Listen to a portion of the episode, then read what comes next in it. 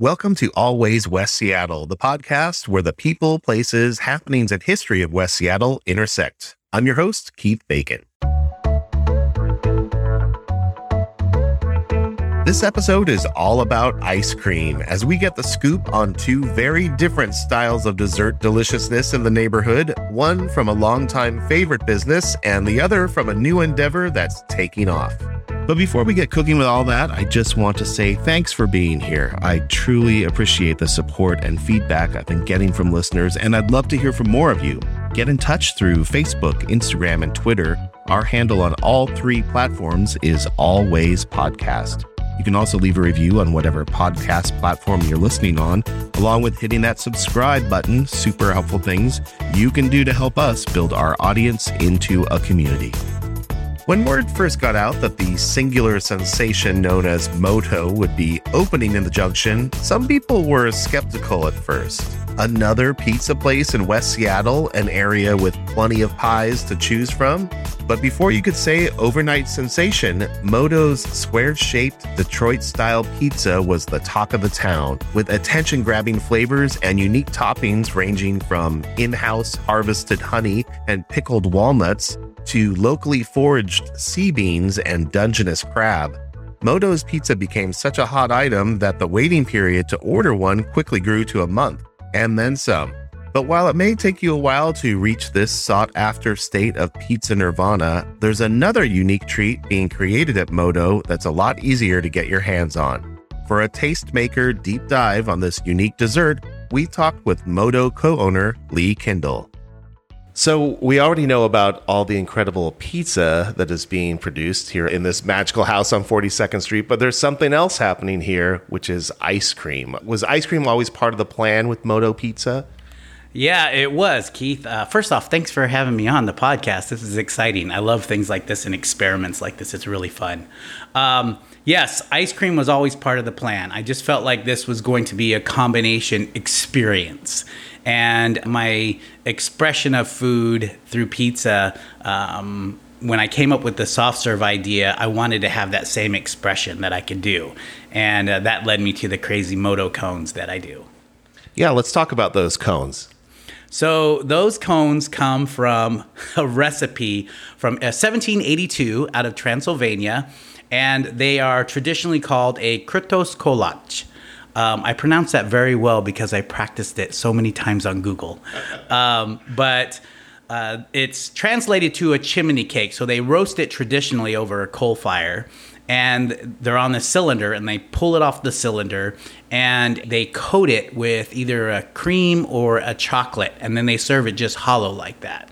So my first iteration of a cone was just a square almost like a box with an open top that I would put my ice cream in, but it was so difficult to do. So as I kind of scoured the internet, um, I found this uh, chimney cake, and I'm like, that would be really cool. But my first thought was like a donut, and my second thought was like a croissant, kind of similar to the cronut out of New York.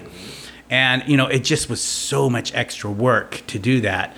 And when I came across the chimney cake or the Kurtos kolach, I was like, that's it. And I was also inspired by Voodoo Donuts, one of my favorite places in the Northwest. And so I put all of these crazy toppings on top of it. So I'll dip it in chocolate or caramel or raspberry and then put from Fruity Pebbles to Oreo cookies and everything I can think of on there. And I'm just getting started. And so this was just a result of you researching and trying to find the perfect thing that works for you. We wouldn't necessarily find these cones in Detroit next to your pizza there.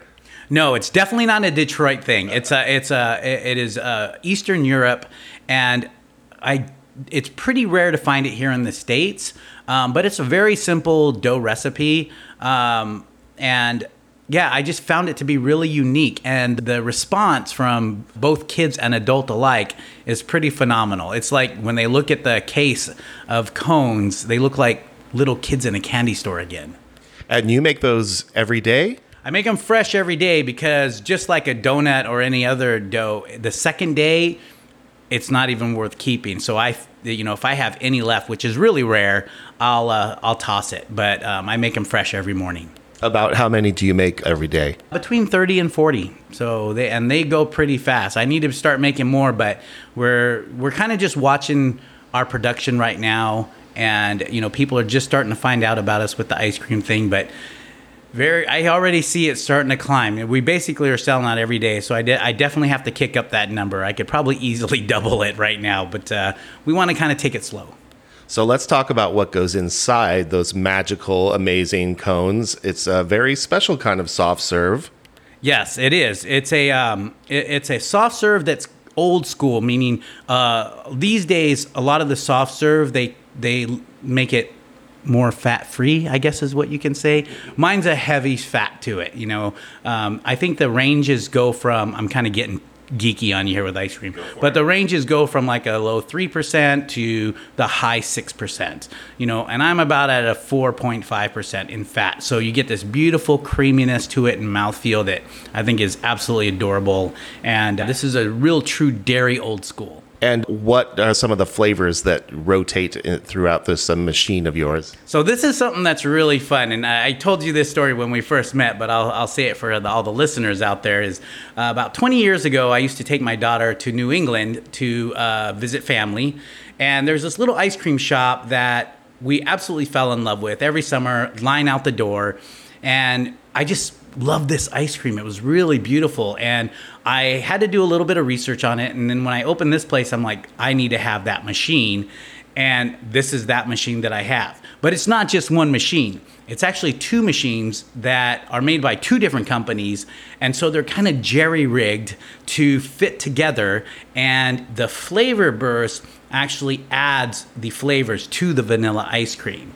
So I have eight rotating flavors and it literally injects the flavor in. And these are very kind of fun traditional flavors uh, like butter uh, pecan and chocolate and strawberry with a couple other really fun ones like pina colada or our famous blue goo um, so it does inject these really beautiful flavors in it but they're not overwhelming and i think that's why people really love them because it's got a, a kind of a lighter flavor to it and so this this jerry rigged machinery that you have here is this the way that you saw it and experienced the ice cream, or is this something that you also created yourself? No, no. That that credit goes to the companies that made both the Taylor, which is what all Dairy Queens use, and McDonald's. So it's kind of that classic old school um, flavor. And uh, um, but this other one is a company that made it to kind of go with these machines, but it's universal. So like anything that's universal, quote unquote, never fits really well. So I'm constantly having to jerry rig it and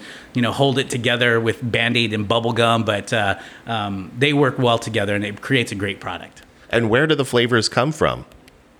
They come from a company called Flavor Burst, and they make these um, flavors kind of like you know there's jelly bellies and then there's fake jelly bellies and the fake jelly bellies just don't ever have that same delicious flavor. This is the same thing the way this company makes it. They're, these flavors are just legit. They're they they taste like they come from another time and era and it's kind of that old school flavor. And uh, so and this company's been around for a while so um, yeah the the flavors are pretty unique and I would say high sugar content to them. But you know, hey, if you're going for my cones and for ice cream, a little extra sugar is not going to hurt. yeah, this is not uh, a diet night that you come into Moto Pizza. no, you you better ready to be ready to put down the calories. Do you rotate the flavors much, or is it always the same ones? Uh, right now, it's the same ones. It's the same thing with my pizza. I don't want to get a big rotation in. I want everybody to kind of get what I'm doing and then I'll kind of slowly rotate in. So maybe next season I'll bring in some new flavors, but there are some big winners out, you know, some heavy hitters that people would be mad if I change that up. Like which ones? Uh, the butter pecan, the chocolate, the strawberry, the black cherry, um, yeah, the blue goo. so I probably won't change those, but I might rotate a couple of them. Do you have a personal favorite? Oh yeah, the buttered pecan. That has this like really beautiful, kind of sweet and savory, and that's something I love. The mix of different flavors and textures like that. And the ice cream is something that people don't have to order a month or two ahead. They can just come in and get it, right? Yeah, we're, we're open to the ice cream every day. Um, we never run out of ice cream. We always have plenty of it. My cones do run out, but I do have cups and I have um, waffle cones as a substitute in case we do run out and somebody wants a cone. Awesome. Yeah, come on down and get some happy and some joy and share love, hope, and pizza and ice cream. Moto is open Wednesday through Saturday from 4 to 9 p.m., and they'll be closing temporarily in October to make some exciting upgrades. For more information, visit motoseattle.com. When it comes to ice cream, there's a mainstay in the junction that has a devoted following across multiple generations. We're talking, of course, about Husky Deli, established in 1932 and one of West Seattle's oldest and most beloved icons. A big part of Husky's appeal lies in their inherent mastery of the classics, the feel good flavor essentials like vanilla, chocolate, strawberry, and rocky road. But with well over 40 flavors, Husky isn't afraid to mix things up to the point that they'll even let an outsider create a new flavor of their very own. To learn more about how this all works, we talked with the latest flavor creators to be welcomed into the Husky ice cream making process Marcy Johnson and Joey Richardson. How did you secure the honor of creating your own ice cream flavor at Husky Deli? The Southwest Seattle Historical Society has had an annual fundraising gala for many years. And I think for the last five or six years, Husky Deli has donated the opportunity to create an ice cream flavor. And it's been very uh, popular and successful. And last year, what was that, 2020, I kept bidding a little bit and actually won one of the bids. Yeah, it was exciting. Was it something that you had bid on before? No, actually not, because the bid would get so high. And I just thought, you know, other people, you know, deserve a chance to uh, get this lovely treat. So you won. And after you won the prize to create your own flavor, what was the thought process in brainstorming what you wanted to do for your own ice cream flavor? It didn't take a lot of brainstorming, actually, because we've just combined our two favorite flavors, which is uh, coffee ice cream. Only we went for espresso and chocolate, chocolate swirls, and um, we decided we wanted whole hazelnuts in it. So that's what we suggested to Jack. And he was on board with that from the get go? He decided to toast the hazelnuts rather than put them in raw or whatever he would have done. But otherwise, he um, walked us through everything and we got to taste as the flavors developed. and so you were part of the actual creation process of putting it all together? We set up a time for us to go to the store and literally learn about the process of making ice cream, how they've done it all these years, and step by step how ice cream is made. So it was a, a, collaborative effort and it was really fun. And Husky, in our opinion and many other opinions, Husky makes the best ice cream in the city of Seattle. So to be able to watch how it's made and to participate in that was really an honor. And I think one of you might have mentioned to me at the release party for your flavor that that some of the flavors, the elements that you picked for it may be related to your travels or things that you love from your past. Can you talk about that at all? I may have told you about when I was 13 and, and we lived in North Admiral. Every Saturday, my mom went grocery shopping, and we always, our last stop was Husky to pick up a gallon of vanilla for my father and then a half gallon of mocha for my mom. I've been a coffee drinker since I was a young kid camping in the forest with my family. And I'm also a chocoholic. So it just fit together well. We were in Italy a few years ago and made it our business to taste test gelato everywhere we went. And the Nutella flavors that we tested were very good. So, and that's hazelnut. Yeah, that's hazelnut. I think that's the story that I was thinking of the the Italy connection. In addition to this honor of of getting to create this flavor, uh, you got to have an ice cream party with a bunch of your friends. What was that like? It was just super fun. The store was closed, so we had the place to ourselves. That was part of the package that we bid on. Not only creating the flavor, but having that ice cream social and Jack Miller of Husky is just a gem of a person. Him and his family, really. What a blessing and a grace to have someone like him in our community that is just so giving, really. Jack and his family have always been enormous supporters of the Historical Society and really appreciate him for that. Tell me more about your involvement with the Southwest Seattle Historical Society. How long has this been going on? Since 1996. We lived in Ballard, but my home and where I grew up was here on Alki. And a friend who I knew from grade school called and said, Oh my God, the house is going to be a museum. The house she was referring to is the house I grew up in, which is now the Log House Museum. Wow. Yeah.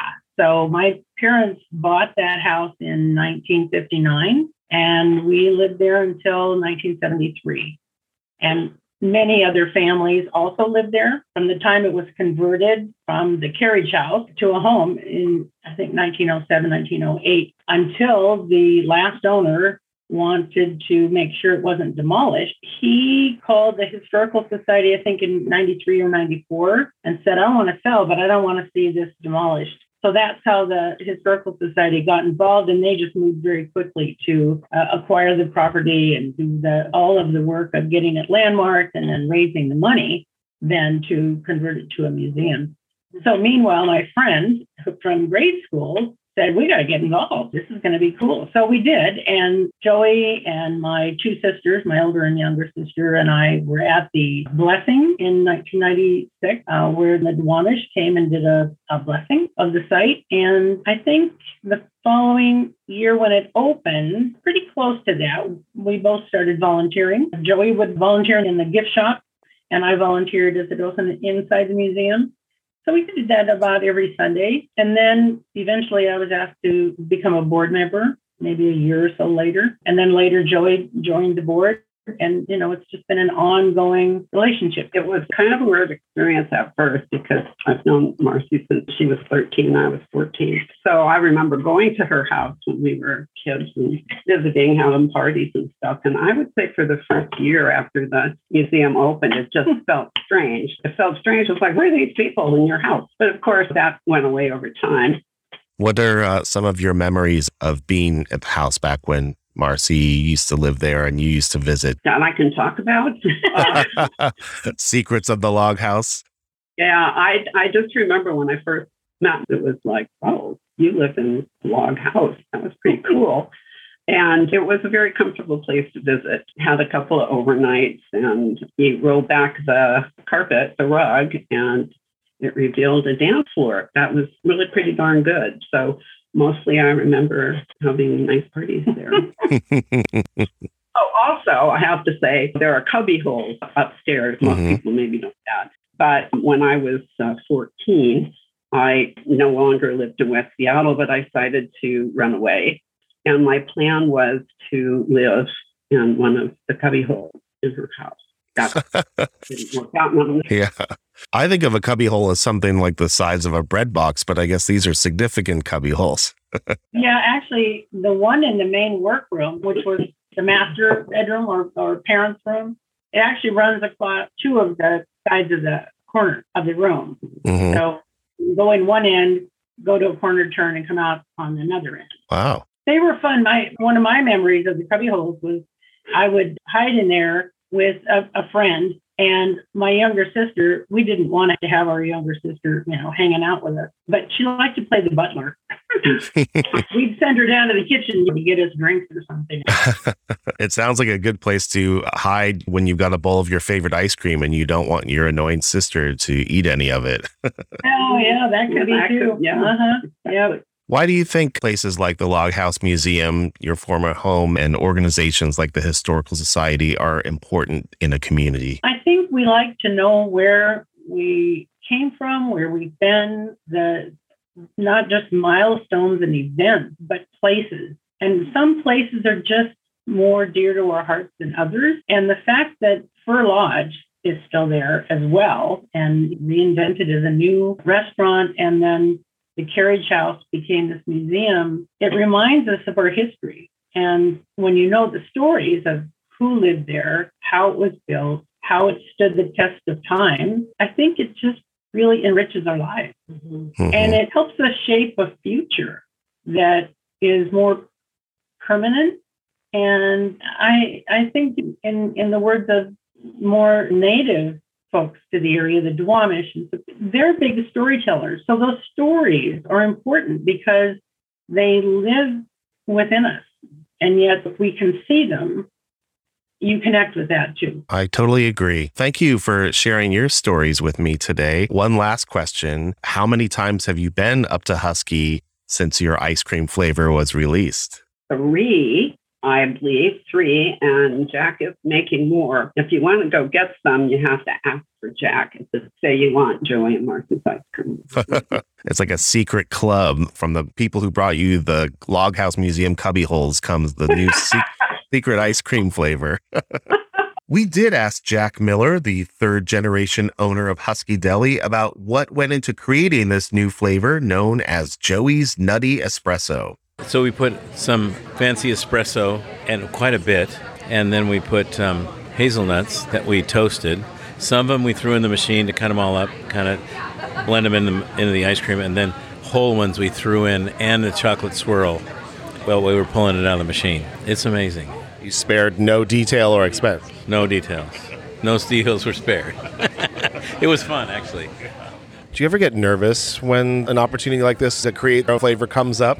No, I think it's fun. You know, it, it sometimes they don't turn out like they're kind of an odd flavor, and I know right away whether it's going to be good or not. But this one, right away, I knew it was going to be good.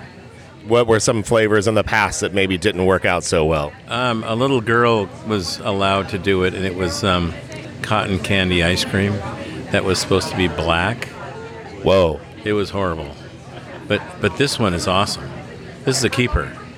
First reactions to the new flavor were all smiles, as we heard from people at the launch party, including Southwest Seattle Historical Society's president of the board, Kathy Blackwell. The new flavor is awesome. I would order that anytime you bring me in here. It was one of my favorites. I loved it. And Jack Miller is the best for doing this. It's such an awesome auction item. The Historical Society is really grateful to him. And Historical Society board member Mike Shaughnessy couldn't get enough of the stuff. I thought the ice cream was fantastic. It was so good, I had two ice cream cones. You were actually kind of wearing it when I first walked in. Yeah, so I. I like to say I dropped my first ice cream cone, but I did catch it and ate it. And then you went back for more. And then I went back for more. If you've ever dreamed of creating your own husky ice cream flavor, you're in luck. This once in a lifetime opportunity will be offered again in the Southwest Seattle Historical Society's virtual gala and auction. For more information, visit loghousemuseum.org. That's it for this episode of Always West Seattle. If you like what you heard, please share with your friends and be sure to follow us on Instagram, Facebook, and Twitter. Always West Seattle is a made with bacon production, all rights reserved. Interviews have been edited for brevity and clarity. I'm Keith Bacon. Thanks for listening.